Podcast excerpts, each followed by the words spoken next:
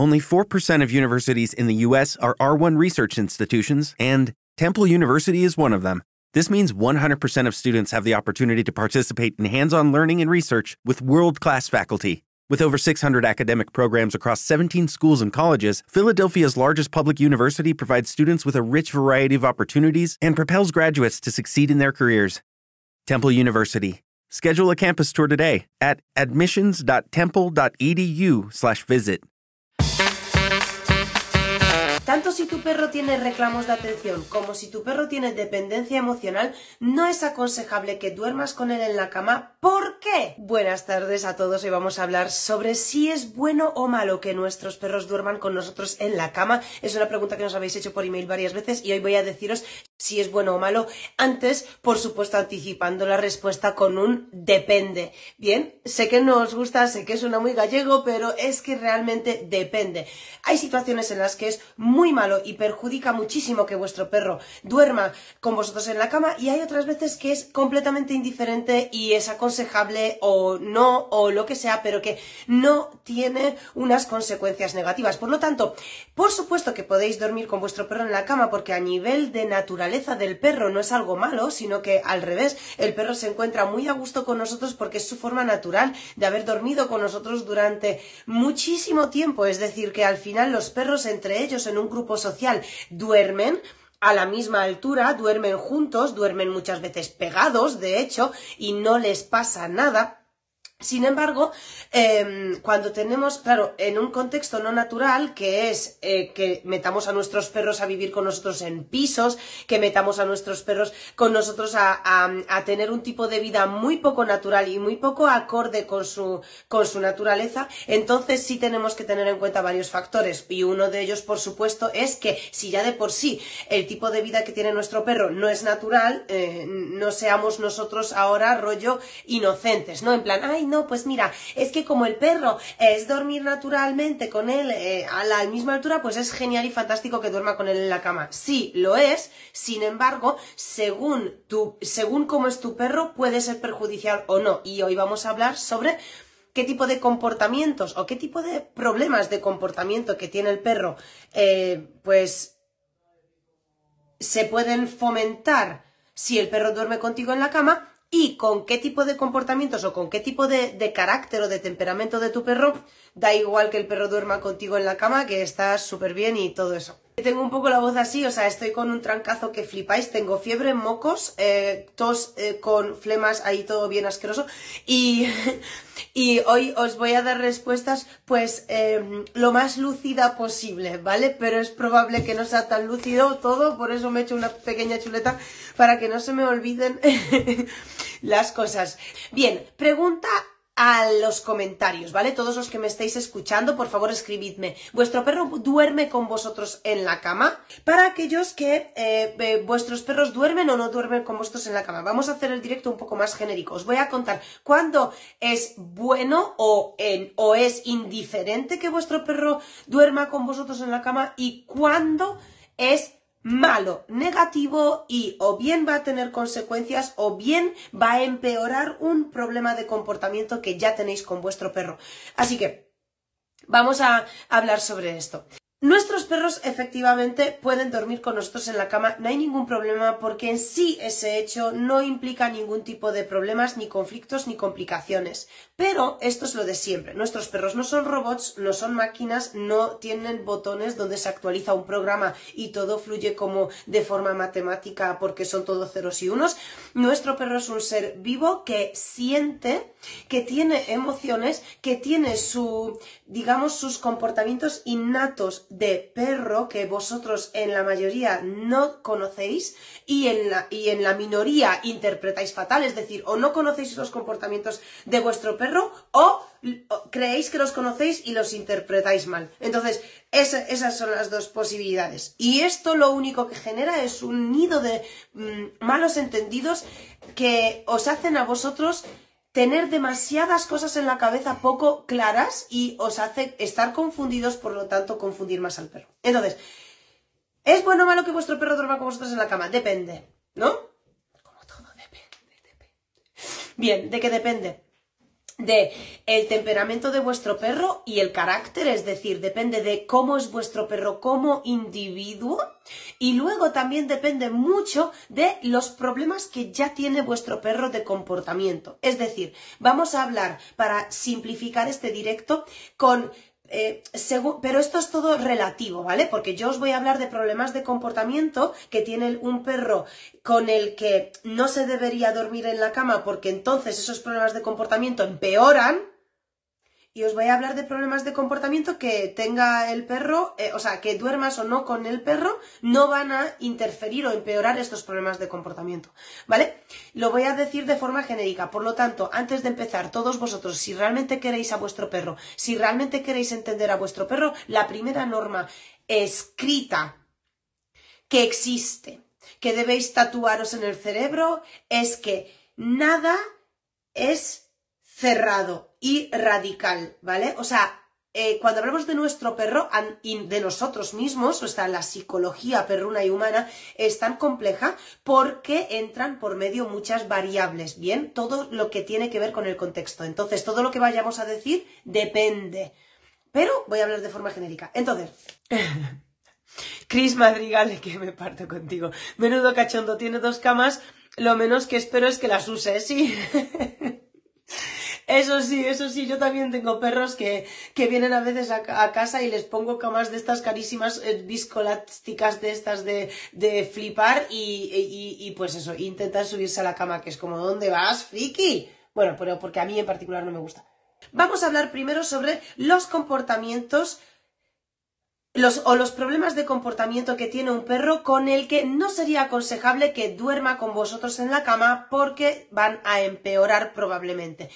El primer comportamiento o problema de comportamiento estrella para, esto en concreto sería el eh, comportamiento de reclamos de atención, que va muy unido con el segundo problema de comportamiento que es de dependencia emocional. Bien, entonces, tanto si tu perro tiene reclamos de atención como si tu perro tiene dependencia emocional, no es aconsejable que duermas con él en la cama. ¿Por qué?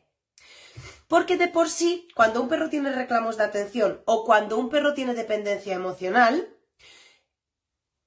el motivo, es decir, el motivo por el que el perro hace cosas para reclamar tu atención o se comporta de una forma porque, porque tiene dependencia emocional de ti, el motivo eres tú y literalmente eh, la cantidad de tiempo que pasas con tu perro.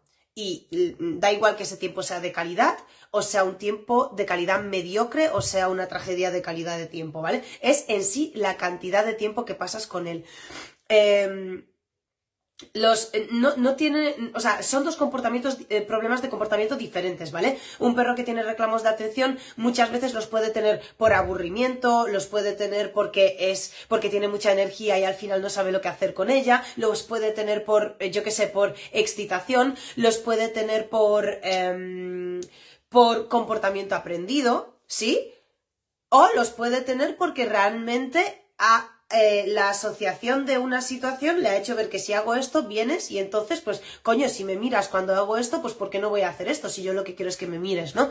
De cualquier forma, los reclamos de atención em, son un eh, problema de comportamiento menor, muy fácil de solucionar, pero el foco eres tú. Es decir, el perro quiere que le mires. ¿Por qué? Porque durante mucho tiempo probablemente le hayas mirado demasiado. Ojo, no le has enseñado a que se sepa, digamos, entretener o descansar o a que se sepa aburrir sin ti, sin tu presencia has provocado en el perro reclamos de atención, ¿vale? Entonces, en este caso, es perjudicial que el perro em, duerma contigo y pase más tiempo aún, porque precisamente el exceso de tiempo que le has dedicado mirando al perro, contemplándole, eh, ha provocado esto, ¿vale? Entonces, cuanto más tiempo pases con él, pues más van a, aumentar estos reclamos de atención. Por otro lado, tenemos la dependencia emocional. Esto es algo un pelín más para mi patología, porque ya sí que conlleva un ¿no? No, mm, o sea, mm, la dependencia emocional ya no tiene connotaciones lúdicas como puede tener el reclamo de atención, ¿vale? Entonces, ¿cuándo generamos dependencia emocional? Cuando durante mucho tiempo, chicos, sin querer o queriendo, es decir, dudo mucho que sea queriendo, aunque yo he conocido clientes que me han dicho directamente de, no, no, no, no, no, es que perdóname, pero yo he tenido al perro para que supla mis necesidades afectivas. ¿Por qué? Pues porque eh, tuve un accidente, murió mi hijo, estuve jodida, deprimida durante un año y, mi perro me salvó porque yo todo por mi perro. Entonces, eh, son personas que, que, entienden que el hecho de que necesitaran a ese perro para, para salir de un bache emocional, aunque sea volcando esas emociones en el perro, pues para ellas les ha venido bien y a ellas eh, les da igual que el perro tenga dependencia emocional. Pues mira, yo no entro en juzgar si lo que tú piensas o sientes es bueno o malo, yo sí entro en decirte que esto puede provocar estas consecuencias. Si tú las aceptas, pues fantástico. Entonces, como que hay una fina línea entre, ¿no? Que los profesionales eh, digamos lo que hay que hacer a la fuerza y o informemos de, escucha, esto es lo que está ocurriendo, bla, bla, bla, qué es lo que quieres hacer, porque para esto estoy, ¿no? Pero yo no veo moralmente correcto que nosotros obliguemos a las personas a hacer algo porque lo único que yo he conseguido a cambio muchas veces ha sido rechazo. Entonces no, no lo hago más. Y la dependencia emocional es, esto, ¿no? Tiene esa raíz de no, no, no, es que tal. Esto, eh, cuando la gente lo hace de forma voluntaria, que os digo que es una minoría, pero me he encontrado con ellas. Y cuando la gente lo hace de forma involuntaria, suele estar basado mucho eh, sin querer en la sobreprotección. Eh, no le ofrecemos al perro, eh, eh, digamos, que sea independiente o que tenga autonomía a la hora de hacer las cosas, que vea qué ocurre cuando hace las cosas y que él mismo gestione las consecuencias, ¿no? Entonces estamos, volcamos en él un exceso de sobreprotección, eso también tiene una raíz de una cantidad de tiempo muy alta en la que pasamos juntos y, por supuesto, eso genera problemas, ¿no? Entonces le robamos un pelín a nuestro perro su identidad y la hacemos dependiente de nosotros. En este caso, no es recomendable que, que el perro duerma en la cama con vosotros. ¿Por qué? Porque, obviamente, ¿no? Si pensamos con la mínima lógica, lo que hacemos es fomentar la dependencia emocional porque pasamos más tiempo con él. Ahí tampoco recomiendo que, se duerma con el perro. El siguiente problema de comportamiento en el que tampoco es recomendable que durmamos con nuestro perro en la cama, o que el perro duerma con nosotros, perdón, sería cuando el perro tiene problemas de comportamiento basados en el rango social. Bien, aquí los positivistas empedernidos sin fronteras y sin eh, razonamientos Por cierto, si tu perro te da algún problema de comportamiento que quieres corregir, tengo una masterclass gratuita para ti que puedes ver pinchando aquí o en el enlace de la descripción. Sensatos dirán que el problema, los problemas de comportamiento de rango social no existen porque todos los perros son súper guays, porque los perros lo único, absolutamente único que necesitan en la vida es amor, pero después del amor, amor, y después del amor más amor, y cuando ya le das tres dosis de amor y, ves que el perro ya está colapsando de amor, pues todavía hay que sobreprotegerle, ¿no? Entonces, em, ahora, desde una perspectiva no solo profesional, sino profesional con experiencia y estudios eh, científicos detrás. El problema del rango social existe porque simplemente los perros de forma natural establecen sus propios rangos sociales, nos guste o no nos guste.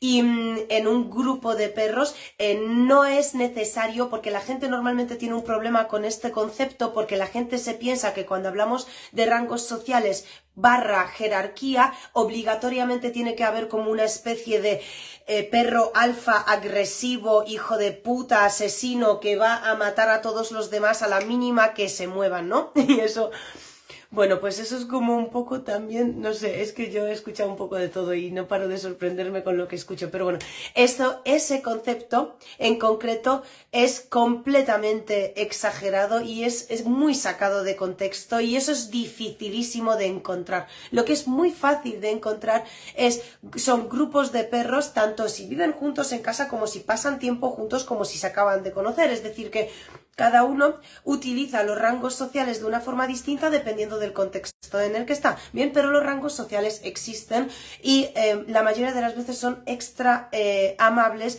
y muy equilibrados. Es decir, que aquí en casa, por ejemplo, tenemos ahora mismo cinco perros y uno de ellos, evidentemente, es el que más controla el, estado de ánimo y la energía que debe haber en ese grupo social. Por lo tanto, si hay un desequilibrio, si hay algún perro que se sube a la parra, si hay algún perro que tiene como humos de lo que sea, o está sobreexcitado, o tiene cualquier tipo de pico de eh, inestabilidad emocional, este perro mío, Magneto, se levanta de forma súper amable, se pone al lado de ese perro, mirando así o evitando, lanzando señales de calma, constantemente apaciguando a ese perro y rebajando su energía hasta que ese perro se vuelve a equilibrar y allí descensa el cuerpo y premio. Bien, entonces, ¿hay rangos sociales? Obvio, obvio.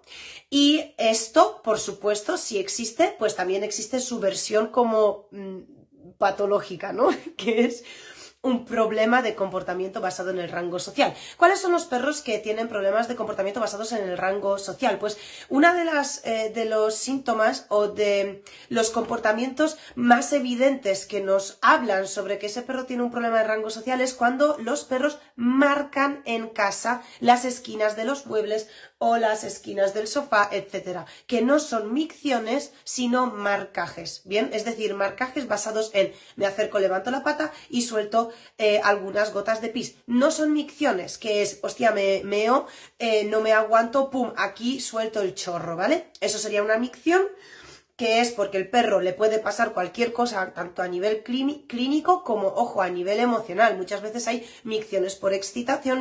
Por cierto, no sé si sabes que últimamente en Perrunología, que es nuestro grupo de Telegram privadísimo donde compartimos todo el contenido que necesitas para tener a un perro más equilibrado, estamos ahora haciendo talleres privados en directo, pero temáticos. Es decir, escogemos un problema de comportamiento que vemos que os preocupa mucho y doy un taller privado de unas dos horas más o menos con pautas y un paso a paso exacto para que sepáis de qué forma tenéis que hacer, qué tipo de ejercicios para corregir ese problema de comportamiento y o bien se modere o bien lo eliminéis por completo y podáis disfrutar de un perro muchísimo más equilibrado.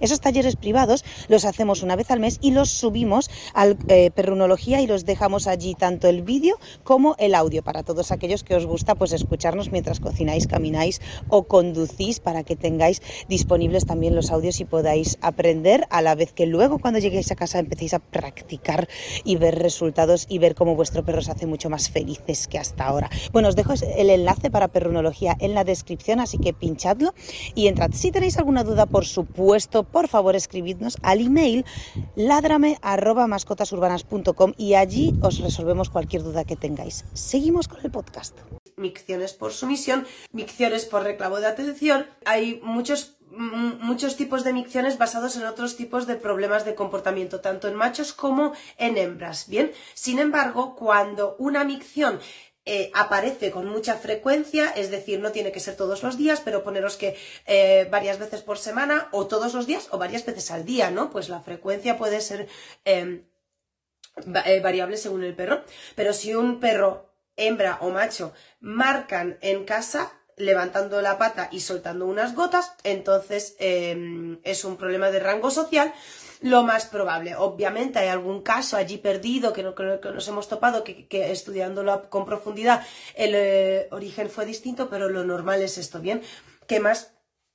Em, ¿Qué más eh, comporta? Es que los demás comportamientos ya se pueden ser menos evidentes. Es decir, puede que aparezcan por, por problemas de rango social, puede que aparezcan por otros problemas. Pero muchas veces el mero hecho de que el perro, por ejemplo, le estemos acariciando en un momento en el sofá, panza arriba, y todo va bien, nosotros no hemos cambiado nuestra forma de acariciarle, ni la, ni la fuerza, ni la rapidez, ni nada de nada de nada, y de repente el perro nos gruñe, nos lanza la boca y se va o se queda y nos ha echado a nosotros, ¿no? Eso también muchas veces es un problema de rango social, eh, pero esto ya depende, ¿vale? Porque puede haber otras cosas por medio. Muchas veces eh, el hecho de que el perro nos gruña para reclamarnos un recurso, bien sea sitio, comida, nosotros mismos o atención de otro tal, también puede ser problema de rango social, pero insisto que este comportamiento también puede tener otros, eh, otros significados de otros tipos de, comportamientos, ¿vale? Pero bueno, os doy ejemplos para que lo sepáis. Con el problema, en general, de los perros que tienen conflictos de rango social, no es recomendable dormir con ellos en la cama, ¿vale? Y, eh, y, no, y no lo es. Es decir, esto eh, va a empeorar este comportamiento significativamente, así que también tenedlo en cuenta. Bien, pues ya tenemos tres problemas con los que no es recomendable dormir con nuestro perro en la cama y son reclamos de atención, dependencia emocional y rango social. Siguiente, eh, vale, eh, siguiente motivo y aquí se puede generar polémico también con em, algún tipo de, filosofías, pero para no sacarlo de contexto sí que querría que estéis atentos a lo que voy a decir. Cuando un perro tiene, eh, se ha llevado, o sea, cuando un perro es inseguro o es un perro muy miedoso y está en un momento de mucha inseguridad o muchos miedos y se va con nosotros a la cama a modo de buscar refugio, no es recomendable em, estar con él tumbado en la cama. ¿Por qué? Porque el perro busca refugio y lo que tenéis que hacer es ofrecerle un refugio. Pero permitiéndole dormir, eh, tumbarse con vosotros en la cama mientras le acariciáis, lo que le estáis ofreciendo es un refuerzo social y no un refugio. Bien, así que en estos momentos es importantísimo que le ofrezcáis un refugio y no un refuerzo social, ¿vale? Así que tenéis que pensar un sitio en el que el perro se va a sentir resguardado, se va a sentir seguro, va a estar quizá no a gusto, porque obviamente un perro que está bajo un estado de miedo hacia un hacia un estímulo, pues está en un estado de Dios mío, Dios mío, quiero irme de aquí, quiero escapar de esa cosa que me está dando miedo, así que obviamente pues no va a estar a gusto, pero que sí pueda resguardarse y, tal. Entonces, no confundáis ofrecerle al perro refugio con ofrecerle al perro una especie de refuerzo social, aunque sea involuntario, ¿vale? Y me estáis preguntando aquí si mm, cuando el perro es agresivo o reactivo es un problema de rango social. Y aquí depende. Cuando el perro es reactivo no suele ser un problema de rango social. Tenéis otros muchos problemas antes que ese. Los perros reactivos eh, son los perros que vosotros llamáis reactivos, tienen un abanico muy amplio de motivos por los que muestran un comportamiento reactivo hacia una situación. Normalmente la causa, normalmente, eh, ojo, hablamos en porcentajes ni siempre, ni nunca, ni, ni nada. O sea, depende del perro y del contexto, pero eh, muchas veces, muchas veces, la mayoría de las veces, la reactividad de un perro normalmente cuando, yo qué sé, pasea con la correa por la acera y se cruza con otro perro y se pone un poco así, muchas veces está arraigada la gente le gusta mucho decir que está arraigada en una mala socialización, pero la realidad es que en los núcleos urbanos no. Es decir, que sí, que vale, que te, ha podido tocar un cachorro que tuvo parvo de cachorro y no pudo salir durante cinco meses, estuvo hospitalizado y en la fase de socialización no vio a un perro. Entiendo, eso es un problema de falta de socialización. Pero la mayoría de las veces está relacionado con una mala asociación con la correa. Ojo, ¿eh? O sea que los perros reactivos normalmente no son perros que tengan problemas de rango social. Siguiente pregunta, si los perros reactivos sí tienen problemas de rango social. Y aquí sí que depende, porque la agresividad es muy distinta a la reactividad y la, la agresividad claramente está basado en una intención muy clara muy clara, ¿vale? También hay muchos tipos de agresividad. Puede haber eh, agresividad por miedo, agresividad intraespecífica, agresividad interespecífica, puede haber agresividad por dolor, puede haber agresividad eh, materna, o sea, eh, en un contexto más de camada, puede haber una, mm, una agresividad agonístico-conflictiva, que esa es muy común, de hecho es de las más comunes que, que, vivimos, y luego puede haber una agresividad predatoria, es decir, de qué tipo de agresividad hablamos, ¿no? Porque obviamente una agresividad por miedo nunca va a ser un problema de rango social. Una agresividad em, de, materna por maternidad, digamos, a ver, pues depende del temperamento de la perra, pero lo, normal es que no, el motivo es distinto, ¿no? Em, una agresividad por miedo no es una agresividad por rango social, ¿no? Entonces hay que ver qué tipo de agresividad. Una agresividad intraespecífica o interespecífica sí, puede estar arraigada en un rango social. Una agresividad predatoria no. El motivo es mucho, mucho más Em, suena mal decir esto, pero puro. Una agresividad predatoria, wow. O sea, mm, hostia, es que tiene ahí eh, foco, calma, estabilidad emocional, eh, un objetivo clarísimo, una agresividad predatoria no suele estar, vamos, no es por rango social porque el objetivo es completamente distinto, ¿no? Entonces, bueno, pues aquí tenemos diferentes motivos, así que sí, algunas pueden ser por rango social, obviamente, pero la mayoría de ellas no, pero las más comunes es posible que, que sí. Bueno, no me enrollo con esto, perdón. Bien, pues eh, el caso de los miedos, ¿no? El perro no es recomendable que, esté con nosotros en la cama o en el sofá o durmiendo con nosotros si es un perro que en este momento pues está teniendo, está en un estado de miedo hacia algo porque sin quererlo le estáis reforzando este estado, le estáis diciendo sin querer, oye, así es como deberías reaccionar frente a esta cosa porque efectivamente, hostia, hostia, y tal, ¿no? Entonces le estáis como sin querer, sin querer reforzando esa reacción o ese estado de ánimo como reacción a un estímulo que ha vivido. ¿Vale? Entonces, eh, ofrecedle refugio a ese perro, que es lo que necesita, pero no refuerzos sociales. Bien, vamos con el siguiente motivo por el que el perro no debería dormir con nosotros en la cama y es un motivo más humano y es tres cosas. Uno, si tienes alergia, a tu perro y te sienta mal. Dos, si alguien de tu familia tiene alergia al perro y eso le, le puede perjudicar la salud. Tres, si tienes un TOC con la limpieza, ¿no? Evidentemente a nivel higiénico, a nivel limpieza, a nivel todo esto, pues muchas personas colapsan porque la, cama de repente está como muy, em, bueno, llena de pelos, obviamente, pero las personas que tienen un toque con la limpieza, pues enseguida cuando el perro, em, a lo mejor tu pareja duerme con el perro y esa persona lo mira y dice, Dios, las primeras imágenes que se le vienen a la cabeza es, le he visto rebozarse en esa mierda en el parque, le he visto comerse ese pájaro muerto, le he visto comerse esa mierda de otro perro, masticarla encantado, con esa boca que está tumbada en la almohada en la que se supone que tengo que dormir yo. Entonces, hay personas a las que esto no les importa, pero hay personas a las que sí. Entonces, em, yo siempre apelo aquí también al sentido común, es decir, que el perro está muy bien durmiendo con nosotros en la cama, pero que dormir en su propia cama no es un suplicio ni un castigo, ni una tortura china, ni una situación apocalíptica. Es decir, que las camas de nuestros perros son la hostia y seguramente en muchas ocasiones sean mejores que las nuestras. Por lo tanto, aquí sentido común y antes de un divorcio o una ruptura con posiblemente la persona de tu vida por el perro, consideremos ciertas cosas si es que esto os ayuda en algo que a mí eso me da igual porque yo tengo claro que los perros conmigo en la cama no duermen ni de coña, eh, lo que no significa que no me gusta dormir con ellos porque cuando nos vamos de acampada, cuando nos vamos a andar por la montaña a dormir en un saco de dormir, los perros duermen conmigo dentro del saco para darme calor y eso me encanta, pero en la cama de mi casa no. Y, bueno, pues yo lo tengo claro, ellos también, y no tienen ningún problema, ¿vale?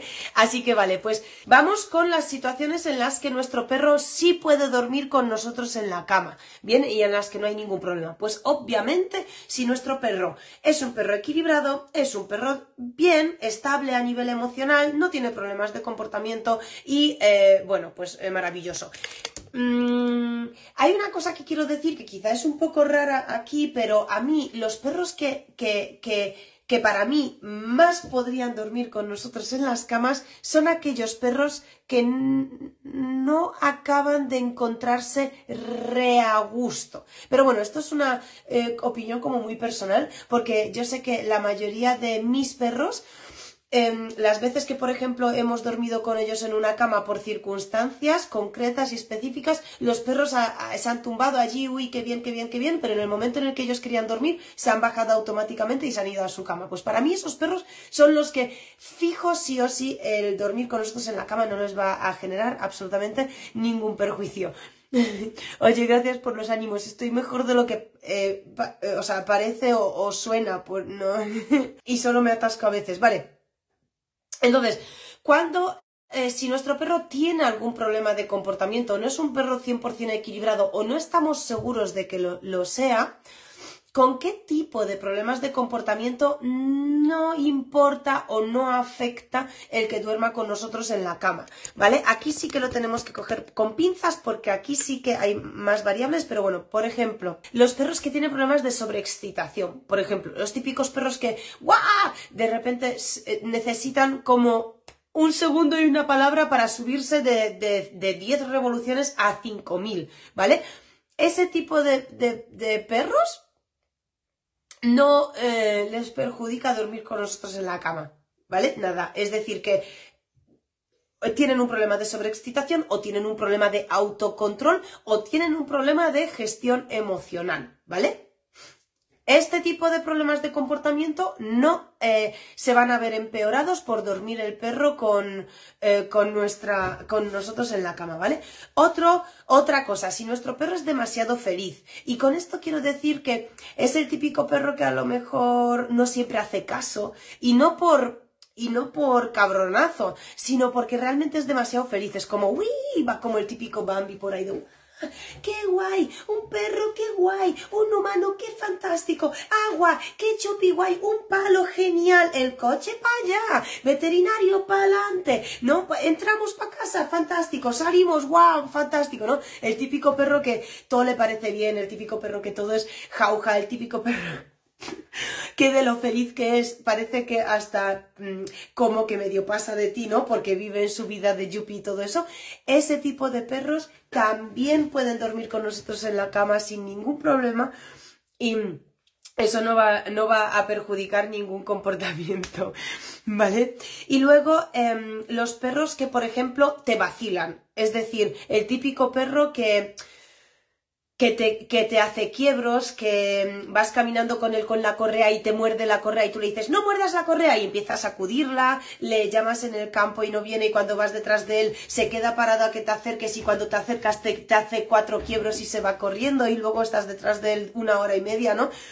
Pues ese tipo de perros como más vacilantes, más oportunistas a la hora de de divertirse y de conseguir la diversión en base a, vacilarte, no, pues esos perros tampoco les perjudicaría dormir contigo en, la cama en absoluto. Y luego, eh, lo último, aquí sí que, aquí sí que encuentro un poco de, mm, de, de depende, ¿vale? Os voy a contar los casos de los perros que rompen cosas en casa, ¿bien? Dado a que el mero hecho de romper cosas en casa ya de por sí implica diferentes motivos y no todos son un problema de comportamiento. Por cierto, pues obviamente si tu perro rompe cosas en casa por eh, ansiedad por separación, si tu perro rompe cosas en casa por dependencia emocional, si tu perro rompe cosas en casa por reclamo de atención, pues obviamente no debemos dormir con él en la cama porque allí nosotros somos parte activa de ese problema que simplemente se refleja en muchos en muchos comportamientos en los que solo uno de ellos es romper cosas en casa, ¿vale? Pero si nuestro perro, por ejemplo, rompe cosas en casa por em, un pico de energía o por excitación o simplemente por una conducta destructiva y ya está, ¿bien? Si nuestro perro rompe cosas en casa porque, yo qué sé, porque es un adolescente con un, con, un pico de aburrimiento, porque tal, bien, tenéis que enseñarle a aburrirse, pero si vuestro perro llegáis a casa y a las 4 de la tarde se ha cargado el salón y, no y es simplemente pues por aburrimiento por conducta destructiva, luego por la noche podéis dormir con él en la cama perfectamente sin ningún problema y eso no va a empeorar ese problema. Pero si vuestro perro muerde cosas en casa por reclamo de atención, dependencia emocional, por ansiedad, por separación, el hecho de dormir con ellos no es que empeore el que muerdan cosas en casa, pero sí empeora el motivo por el que muerden cosas en casa. Entonces, ¿podemos dormir con nuestro perro en la cama? Sí, Por supuesto que sí, es algo natural, es algo que a nuestro perro le encanta y es algo que de por sí no genera problemas de comportamiento. Pero si tu forma de actuar con el perro ya le está provocando problemas de comportamiento de cualquier tipo, hay que determinar cuál es el problema de comportamiento de tu perro y por lo tanto establecer si el hecho de dormir contigo en la cama lo va a empeorar o no. De forma general, eh, vuestros perros necesitan que les cubráis unas necesidades que ellos tienen que van muy, muy relacionadas con eh, cómo es vuestro perro a nivel natural. Vuestro perro eh, tiene unas necesidades que tiene que cubrir. Y si esas necesidades no se ven cubiertas, el perro empieza a sentir que vive en un mundo que no es lógico para él y por lo tanto empieza a desarrollar comportamientos que él ve que le funcionan. ¿Bien? para su propio beneficio. Esto sí tenéis que tenerlo claro. Vuestro perro es oportunista.